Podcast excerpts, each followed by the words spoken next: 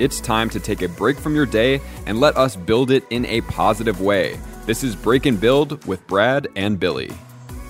Welcome back, everybody. We are in episode 13, Halloween month coming up soon. So, episode 13, timing it up, Brad's favorite number. And No, we're all about Brad. My favorite number is seven. but my birthday's on the 13th, so it's close. Yeah. There you go. So I know, I know Brad's numbers, uh, favorite number seven. Obviously, we've been doing a lot of business together for a long time. Six and seven are our Six favorite numbers. seven. So today we're going to get more into Brad, and Brad left us off talking about how he's done big events for big companies, um, going from basically rewinding you guys uh, a job at a detail shop, opening opening his own detail company, working at Walgreens for a manager, and now Brad's all the way into like pretty high level productions meaning he's virtually a TV producer for a video game company, which is incredibly awesome. So Brad's leveraged himself and he's dropped a ton of amazing Easter eggs. If you guys haven't watched last episode, you need to watch it because there's a lot of knowledge you can take away, especially if you're trying to level yourself up. And now we're going to start going into Brad's stories. So I think where we left off, we we were talking about like just kind of like the high res intro events. Yep. So maybe we can go into like you know what it takes to run like you know because we did the first event which we talked about with bonafide that's where everything went haywire with agl and everything that was brad's first production live super live like big event correct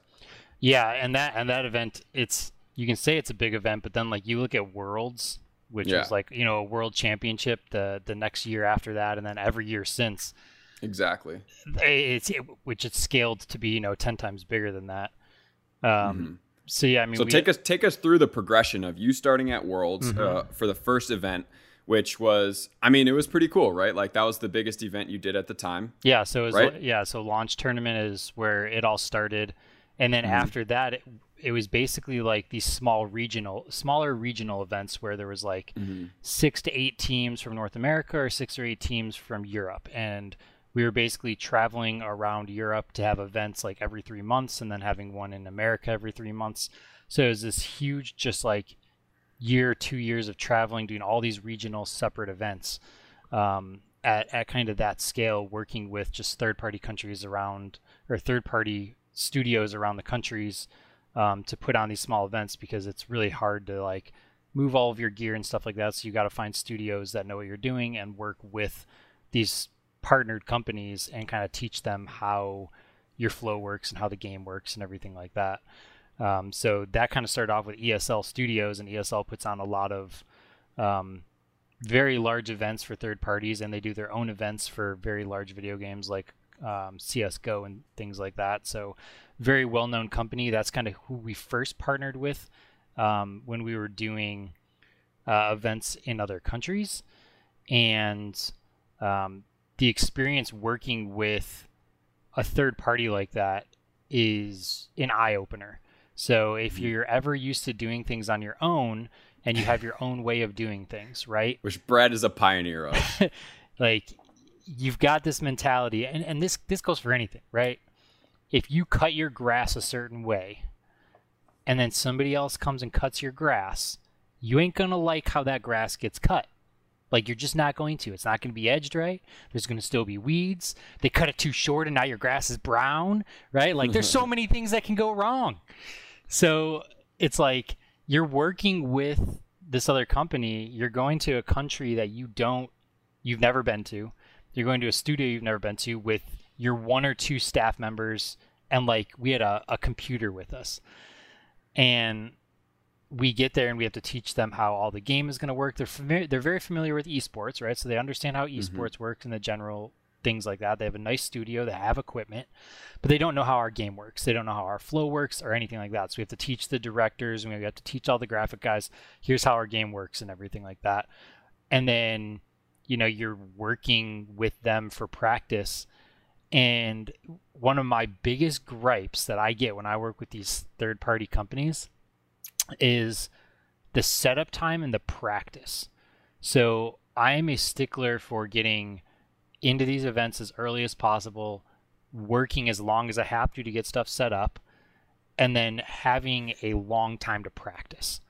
Um, like I said before, like no matter how long you practice, how long you test stuff, stuff is always going to go wrong at an event.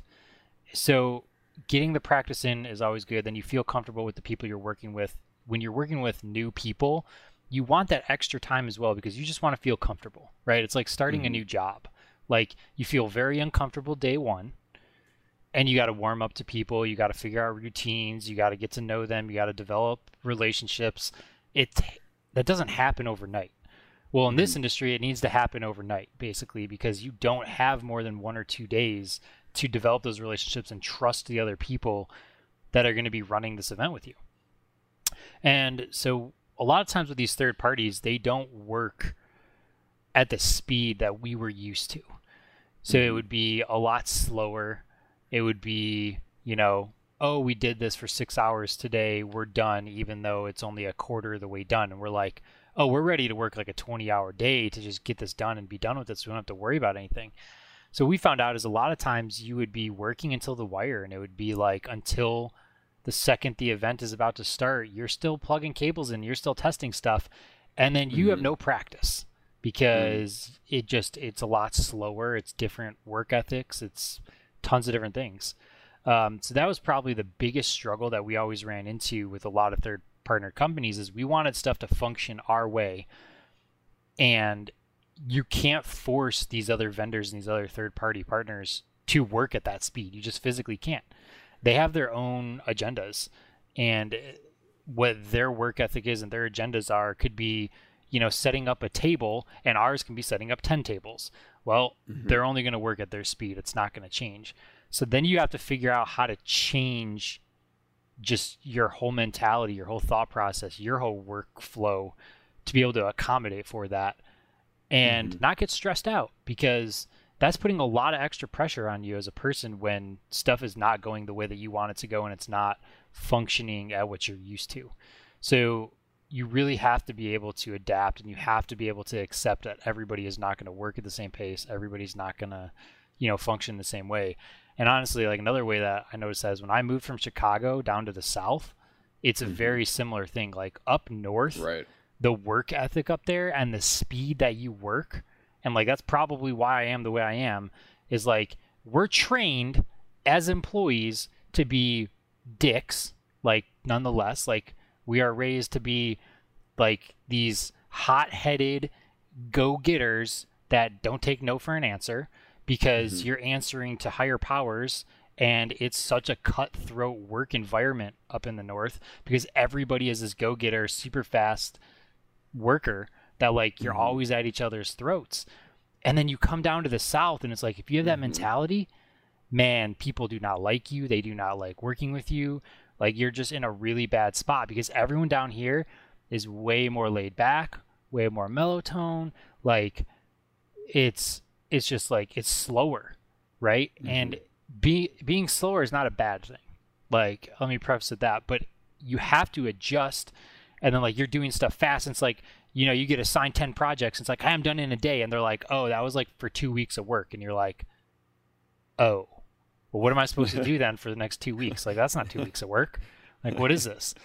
So, wherever you grow up and wherever you start working and whatever, however, you know, you're raised, you're going to have these different you know work ethics and you know ways that you want things to work and mm-hmm. as you get new jobs and as you move around and as you work with different companies and partners and vendors and all these things throughout your career and throughout your life you're going to find out that it is not the same everywhere and instead of getting frustrated with that you have to adapt to it because if you get frustrated and you have that same mentality that you have at one place to another you're not going to get along with their culture. You're not going to get along with a lot of stuff, and you're just going to cause more problems for your stuff.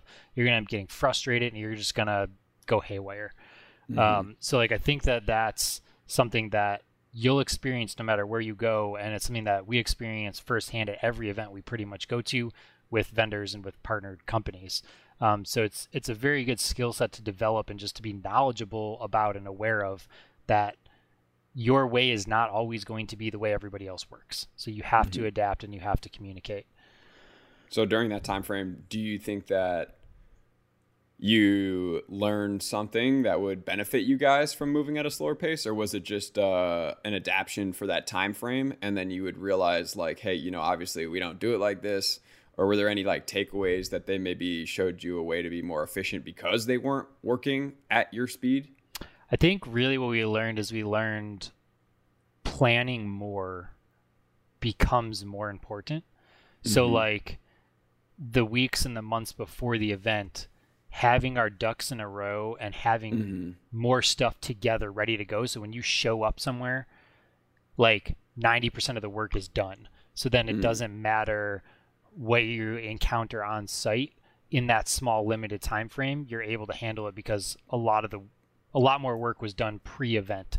I think Got that it. that's kind of more what, what we learned um, because yeah, I mean, almost every event we've run into stuff like that. Like a vendor shows up five hours late, and our whole schedule is off. Right, Mhm. one electrical component in the event space when you're setting up goes wrong, and it puts you behind six hours. You literally Mhm. just like you have to adapt to it, and to avoid that stuff, the more you can have done beforehand and be prepared for these things, then it's okay on site. Um, and sometimes you just have to know like hey we have to adjust things we have to work later or you know just move your schedule around but um yeah And the other thing- that's about it Go ahead. No. Okay. The other thing I was also hearing is you created a culture in your working environment where it was like, you know, fast paced, efficient, and then in order to, you know, with a purpose of getting to the event to be able to prepare as much as possible so that you guys are prepared for anything that does go wrong. If it if, if there's any type of uh, connection issues or whatever like that you know obviously you say everything always can go wrong and will go wrong at some point or when goes wrong. But in order for you to get to those events and i've witnessed it in my you know and obviously agl and that was just the beginning it's like you know bust your butt for the first day to set up and then donate the second day if you only had two days to just practice and Yep. do whatever it takes on the first day to be able to get that and so you know with you being the lead of this event stuff that's going on your culture of what you created in in that company was everybody just knew that this is how we're going to do it yeah like on our side it was very much a once you get brought onto the team and you see like how we're doing and how we're working and how we're prepping you just kind of know that that's the prepping that goes into it. Like everything has to be labeled everything has to be organized everything has to Mhm. have its own place um, just to limit the the chaoticness and you know keep it structured is really the the main point of of what it is. So how did you guys go from I guess like what was what how did your vision go from the launch tournament? And and to preface this when we talk about the launch tournament it was like it was more of like a theater uh old like rock bands like I don't know if you guys have ever been into a concert where you see maybe like not to say these guys are washed up, but like something like Poison come these days, right? Like they're typically not going to sell out this massive theater anymore. Like they're more of the local. And the only reason I'm saying this is because I've seen a band, I've seen Poison in the exact same type of studio. Uh, you know, where it's like, you know, it's kind of an older place, maybe built in the 1980s.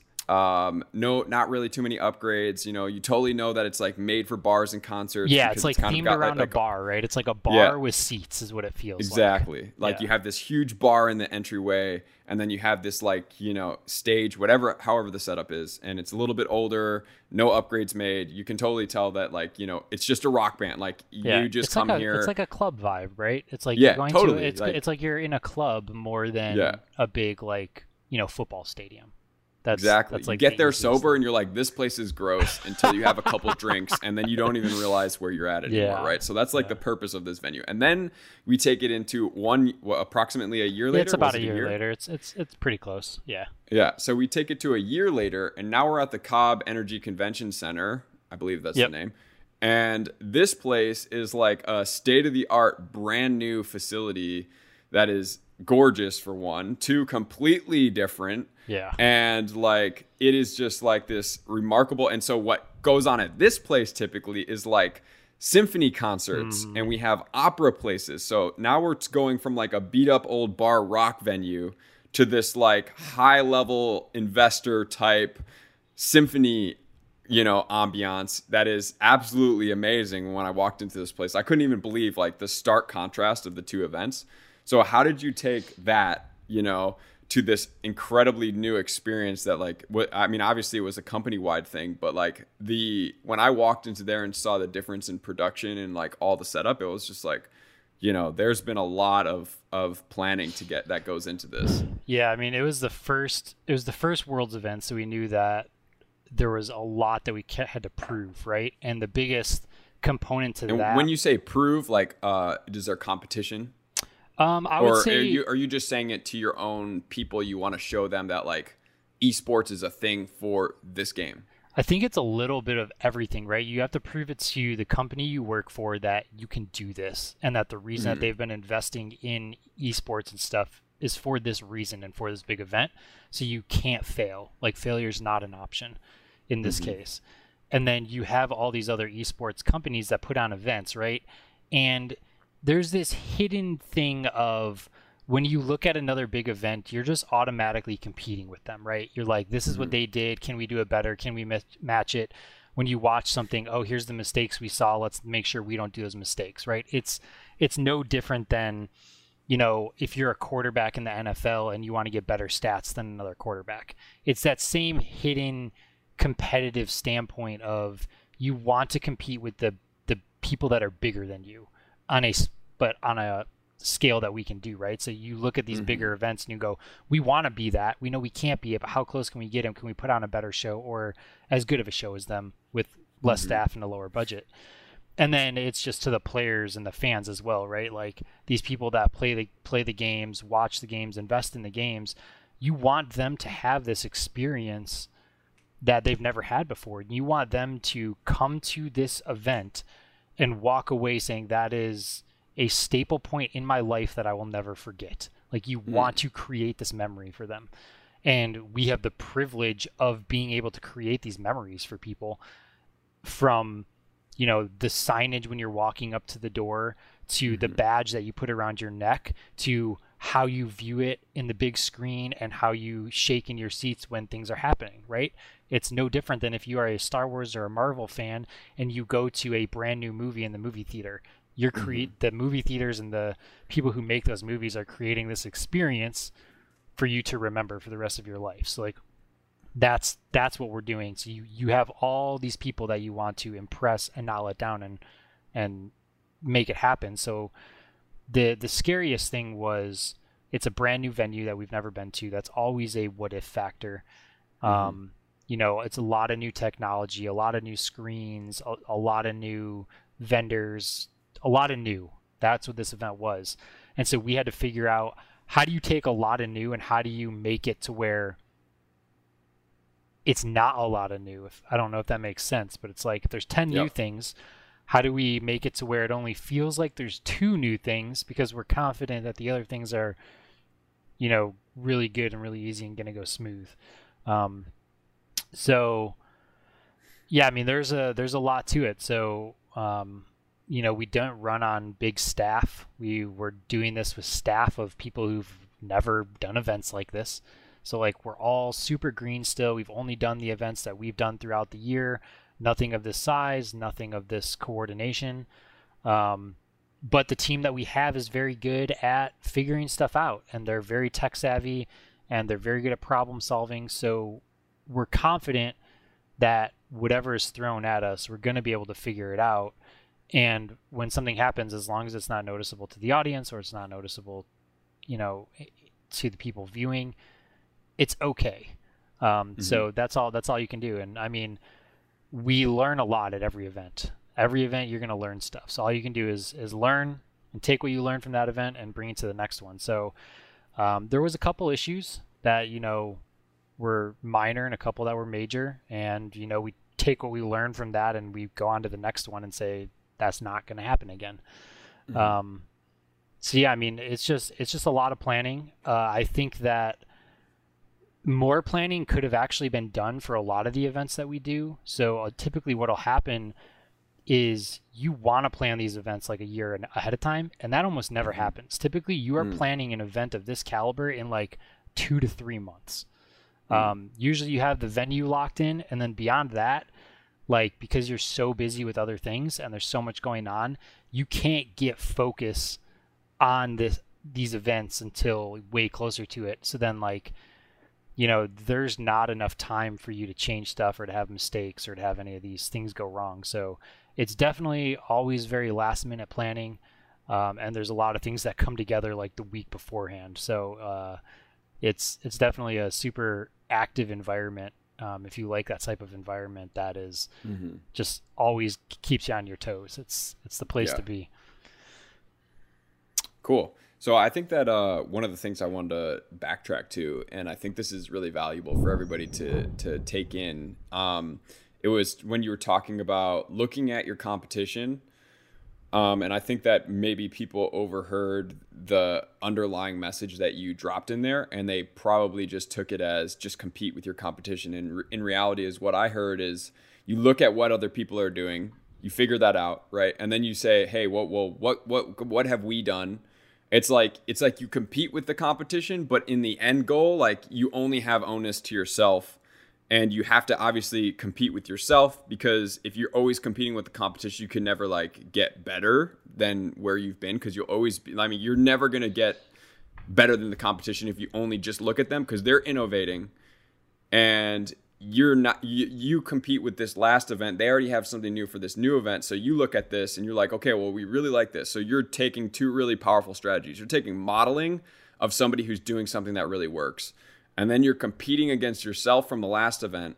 And then you're also like seeing okay well with this model what things do i think could be improved upon further than that? So now you're innovating at a place where you can rapidly exponentiate your growth past somebody potentially in some regards, which I'm sure that you guys have succeeded in, in producing some type of new, you know, whether it be, you know, prompt, uh, I don't know, I mean, switching, whatever. I don't know. Yeah, I don't yeah, know all your tech terms, but you know what I mean, right? So yeah, yeah. I mean, you're just you're creating a new a new way to do something, and for us, the biggest part of that was we knew that we had less staff than most of these big mm-hmm. events, so that would be the first thing we'd always take in consideration. Where it's like these big events that are going on have 30 to 50 people working on it. Okay, we have 10. How do we do that? And we would create a lot of automated automated systems. We would mm-hmm. program a lot of stuff to where you can press a button and it does 10 people's jobs. So mm. whenever we would see something, we would say, how is that done? Okay, it's done with five people in this way. How do we do that with one person?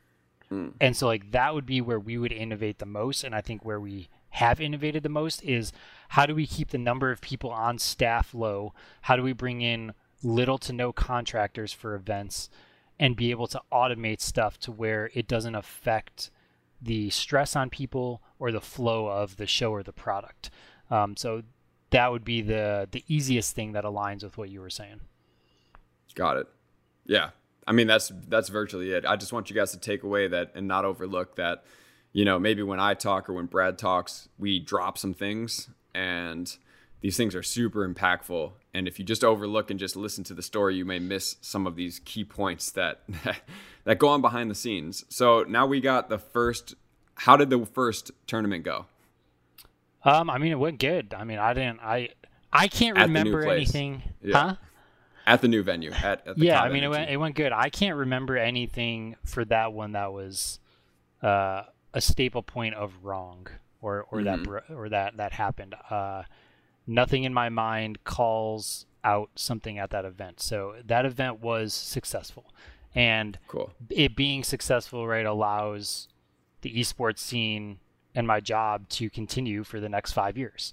And mm. you know we just keep innovating on sets and events and things like that, and we can go into set building another time and design and, and stuff. But we continue kind of that path. And then what happened um, about four years into it, we decided. So you guys have done four years, so an event every every year for four years. A big event, yeah, and then there were smaller ones. So like there's there's a ton. Right. I can't even tell you how many events, but we were traveling around the world, like I said, all the time. We were doing smaller local events. Uh, we did a lot of charity events um, as well um, for like Make a Wish and Red Cross um, and Child's Play. So we usually do one or two charity events every year, um, and those are super fun to do. Uh, and then what happened was is we decided or whoever decided um, that the esports division was going to kind of split off and mm-hmm. become their own company called Skillshot. Uh, so this was a super exciting point in my career because we got to now be a part of creating an esports broadcast company that is not tied to a specific video game. So mm-hmm. up to this point, we've been tied to everything that Hi-Rez is doing, and we're not doing anything outside of it because like we are this internal production company. We are there to fuel the fire of their esports. And so now we we branch off. We create this new entity. Um, we're still doing all the Hi-Rez stuff. We're, you know, still right next door to them in our own facility and building. Uh, but now we have the luxury to go out and work for other companies. Uh, so this is where it starts to get into working on other games and other companies. And the quick and dirty of it is the first event we got to do was a Halo event. No way. Yeah, so we went and we worked with UGC, uh, uh-huh. you know, with with Matt who helped supply a lot of stuff for us during our Halo ventures. Um, so did you guys get the contract or the liberty to be able to work with Matt based on your previous relationship from AGL? Um, that's the only reason that we knew him. So yeah. like, I think that if we didn't know each other, he probably would have been way more skepti- skeptical about bringing us in on that deal because he'd be like, "Who are these people just randomly wanting to come into my house?" You know what I mean? Mm-hmm. Yep. But because we knew all the people, all the Halo how it all works, they had this they they needed some equipment. So, you know, we were able to help them out with equipment to make their main stream quality better. We were able to give them some more people to help them. And then we took on Halo 1. And this is some hmm. crazy stuff. So I'll do this as fast as I can. Halo 1 came out in I don't even know 2000 or something like that. Yeah. So this game doesn't even have like a score in game to tell you what the score is or who's killing each other. It doesn't tell you wow. anything. Like you're just like playing. Is this the remastered one or this no, is just straight on? This is Xbox? straight Xbox Tube TVs. Wow. So like nothing. So we build this entire system out to support this and bring it to like this new digital age. So we have this scoring system we build. We build all these graphics to show the weapon timers and all this oh stuff. Gosh. So we, we create all these graphics to show when like the rockets and the sniper are going to spawn. We do map intros for every single thing. Uh, mm-hmm. for every single like level we create this whole custom scoring thing and we're literally sitting there as people are dying clicking buttons on which team they're getting killed and when a weapon would get picked up we're manually pressing it so like me and my my team are just like we're going ham on this and like we've never stared uh-huh. at a screen so hard to see right. what is happening in a game yeah. but it was such a cool thing because this is one of like the oldest video game communities out there and they're like uh-huh. one of uh-huh. the most die-hard competitive communities so to be able to take something that's been around that long and reinvent it to be able to view it how you view esports now mm-hmm just it was a huge thing for the community, right? And it was just it was a huge thing to say, look, here's what we can do because we had we had to prove ourselves, right? Nobody knew we could do anything outside of what we've been doing with. So we had to go out uh-huh. and we had to say, look what we can do. so, so so we come out of the gate like, look, we're gonna take this game that has no infrastructure for esports, has no yeah. spectator, has no stats, has no visuals. That when you watch it, you're just watching people kill each other and you have no idea what's going on. And we're going to make it a viewable esport. Never had done this before, and we we did that. Like we successfully did it. It was phenomenal. And then we also ran a full open bracket, you know, free for all there, and we streamed all the free for all with you know all the feeds and everything like that as well. So like we we came out hitting hidden super strong and we made a name for Skillshot from day one. Um, nice. Um, so it was it was really good. It was really good to get our foot in the door and be a part of that event. And then that kind of allowed us to start to branch out to bigger companies.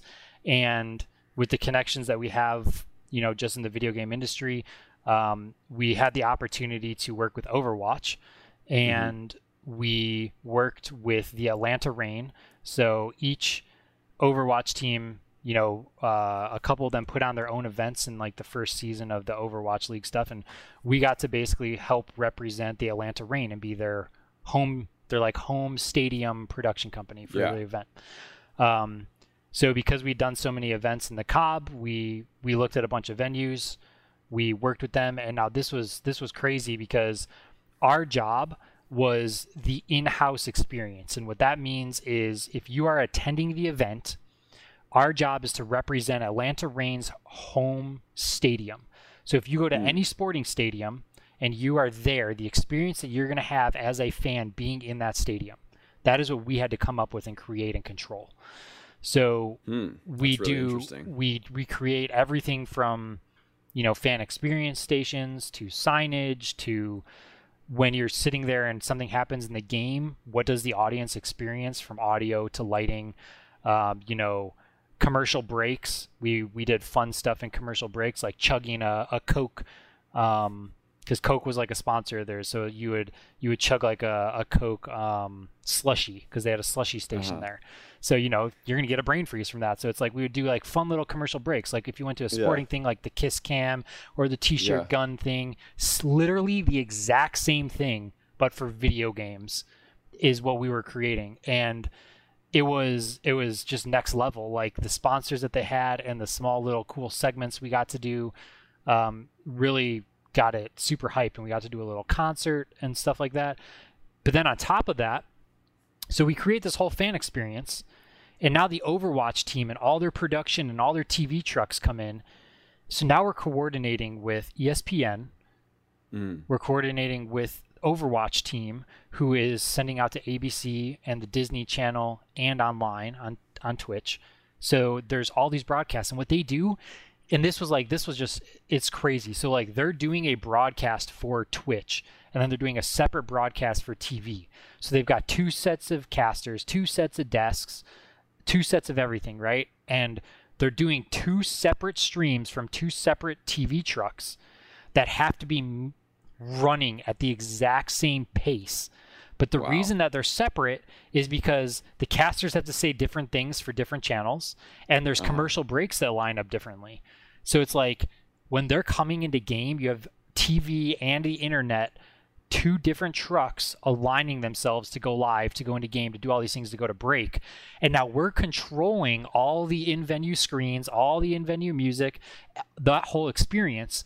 So while those two are coordinating online, we have to coordinate with them for everything that the fans are seeing in person and what's happening on the screens because that translates to what's in their camera shots and, you know, what can be heard over the caster mics, everything like that. So it's three separate productions, one in venue, one on TV, one on the internet that all have to Oh work gosh. together to put on the exact same show for different audiences. It's pretty nuts. Like I don't That even know how to explain it. Like nuts. it is crazy. So you've got and so then were, were they like on different sides of the venue because they're in different trucks. So they brought trucks. Oh, in the trucks. They're in trucks. outside, Got and it. then we're on, we're backstage. So Well, I'm talking about for the caster purposes because the caster different parts of the be in- venue. Yep, different Okay, parts cool. of the venue. And Yeah. where's this taking place? This was at, at the Cobb Energy Center as well. So Okay, the okay, venue okay. that we're familiar with. So yeah, there's different casters at different places with different camera shots, and one's going to TV, one's going to the the internet, and then they would do Mm. really crazy switches where they would have to switch. So like, the first truck would run the first half of the day, and it's like okay, we're only online, right? So we're only going online. The first truck is running everything. And then your TV window is for like a three-hour window, and it's for like uh, the match of the day, right? It's your home team, Atlanta versus Orlando match. And now the second truck has been prepping for that all day. And like because it's special and they have to do it different. So now truck A has to kick it over to truck B without anybody knowing that it's a completely different team taking over the broadcast. And it's just like yeah, I've I don't know, the coordination of it and like how many people are talking at once and knowing the voice you have to listen to is insane. But during this whole process and working with another company and another vendor like this, now they're our client, right? I'm not running the show. So they're our client. So we go from running the show to having a client and doing everything that they want and making sure everything is perfect for them from designing the scenery to making sure the lighting is going to be good. Like we had to do all that exactly how they wanted it. And, you know, we did get to like, you know, have input on here's how we want the intro to be. And it was really good working with them because you know i got to throw my creativity into the process of the intro of the teams and the intro of the event and you know designing all of this stuff. So it was really cool to be able to be a part of that. And what i found is i really did like working with clients like that because mm-hmm. it took the pressure off me to have to come up with everything. And instead i was just making sure that everything was going to run and function correctly for them so it was it was a different role, but it was a super cool role because mm. they would be like, "Hey, this is wrong. Can you fix it?" Cool, I'm good at that. I'll just go. I'll go fix it. I'll go find the people that can fix it. Like that's mm-hmm. that's that's something that I'm just really good at is like coordinating all that stuff. So it was this very very just different role, but it was so enjoyable, and the end product that came out of it was unbelievable. Like I've never mm. seen fans like that in esports. I've never heard the venue so loud. Like we're backstage behind like stuff that dampens the sound and like we're screaming to be able to hear each other because it is so loud in there like i can't even tell you so like that was our first like big big boy experience of a really really big company as our client and it was awesome and then because we did so well with that we were able to then work with supercell with something and this is kind of the last one that i'll wrap this up with supercell does clash royale they do brawl stars super big mobile game company. Okay. You know their games, they're on the top five of the mobile store nonstop throughout existence. You know who Supercell is, you probably play their game at some point, even if you don't know you do.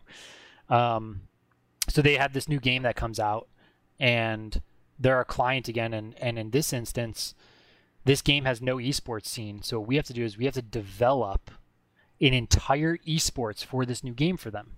We're like, cool, mm-hmm. we've done this with several games with you know, Hi-Rez in the past. Like this is right up our alley. So we work with a client instead of ourselves to come up with an entire online esports plan for a new game. And it's really cool being able to take experience that you've developed over the past several years that, and when you're creating something for ourselves to be able to then put that towards somebody else and take everything that you've learned and all the mistakes that you've done and be like, hey, we can help you not make these mistakes because we've already made these mistakes. So like mm. we know what's going to work, what's not going to work. We know, you know, the infrastructure we have to have for it. We know all these things. And um, you know, it wasn't an in-person event, but it was a full online experience and working with a client on a daily basis to get something like that to run for a whole year is a whole nother feat inside of itself. Um, so we just went along this this whole thing of of having these clients like this, super big name companies. We put our foot in the door and everything, and where this has ended up to this day is basically um, Skillshot actually completely branched off from Hi-Rez. They're on their own, doing their own thing now, and Hi-Rez maintained an internal production company to do their games. So they kind of fully split. Hi-Rez wanted their in in-house stuff, which is still kicking to this day and going strong. Um, and now I actually don't do production anymore. So I actually am now on the video game side of things, working on games and be you know being a part of the design process for video games and the publishing process of video games. So my career this year has taken complete turn off of everything that I've done my whole life and I've now been learning an entirely new thing. So it's like starting a new job all over again. Um, but if there's one thing that I know, it's from all of that stuff and working with all those clients and working with all those vendors and understanding how everybody lo- functions differently and what it's like to develop those relationships every time you're working at a new event. I was able to take everything that I learned from that and have that in the back of my mind when I'm in this new position and on a brand new team that has no idea who I am and knows I don't have any experience. I have to build trust with them, right? I have to show mm-hmm. them that I can fit into this team. I, can, I have to show them that I can learn what I'm doing and bring something valuable. Um, because, you know, I know that I put vendors in that situation and I put these partners in that situation where you don't trust them. It's your first time doing something with them they got to earn your trust and prove yourself. So I was on the other side of that, you know, at the start of the year in this new role. And I'll tell you what, best decision I've ever made, though. It's Yeah. it is it is a it is a great great thing and, and learning new stuff and keeping your brain fresh is fantastic. But um yeah, I mean that's that's the event stuff, man. Like it was a it was a wild roller coaster from doing stuff for myself to doing stuff for clients and just this whole plethora of of everything. Um, I don't know what else I got on that. I could talk about this for, awesome. for years, but I'm trying Yeah. to, to summarize it for you guys. Yeah. So um, I would say one huge takeaway is the value of relationship capital. yeah. You guys, like, relationships literally could make or break your career over if you if you talk about this so we were doing agl i think we probably met matt and you uh, ugc in let's say like 2013. 14 13 okay so 13 and then brad's working for them what in 2018 or 19 Yeah. 2018. Yep. Yep. So we're talking a four year span, which with probably little to no contact Yep. because, you know, they're still doing their thing in the Halo scene. And I'm not really sure what else they do, to be quite honest. But They are doing really Gears good of. War. They did a bunch of stuff for Gears of War as well. Gears of War. Yep. Cool. Really well deserved. And then four years later, they're putting on a Halo 1 tournament, and Brad has an instant in because they know Brad, right? So, like, do not undervalue.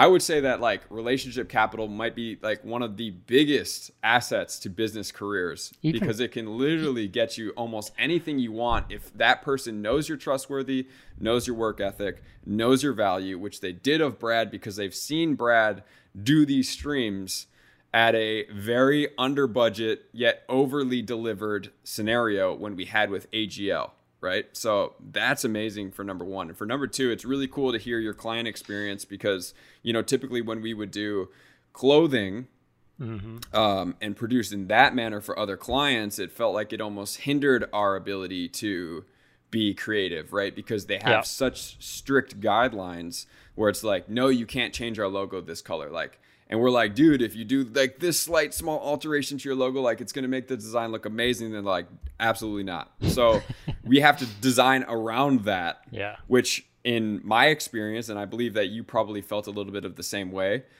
it wasn't as fun because it's like Yeah. uh like you know this is going to be so cool they're like well we can't do that and i'm like okay so you just want like your logo on the front of the shirt they're like yeah we're like okay Yeah, well all right There's definitely instances where like you can feel like the vendor or the client, whoever you're working for, is just going to completely own everything, right? And your opinion Yeah. doesn't matter. What I have learned from working for clients and vendors working for us is value everybody's opinion because you have these people in these departments and situations because they are the experts. They are the ones who are knowledgeable about it. So like if we're being hired for a certain thing, you got to trust us, right? Otherwise, why are you hiring us? right good point but it's cool to see that you were able to step into a different scenario Yeah, where it wasn't externally from what previously may have been way too controlled. And mm-hmm. now you're able to bring your expertise and unleash this creativity, which I'm sure provided a ton of value.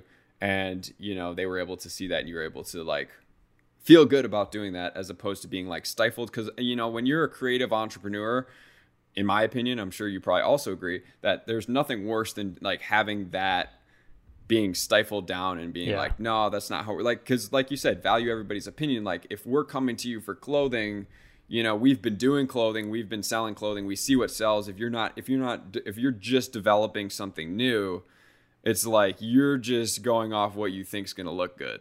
Right. and we've done that and seen it not work. Yeah, exactly. Exactly. Yep, trust the people that you put in the positions you put them in. And that's that's from vendors, clients to employees to everything. Like you you're not hiring somebody or working with somebody because you have to.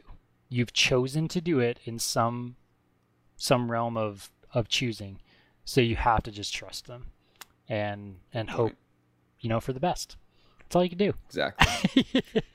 I feel like that's the life lesson right there, along with many other ones. Thank you, Brad, for uh, delivering all this knowledge. Uh, extremely valuable lessons in here as well.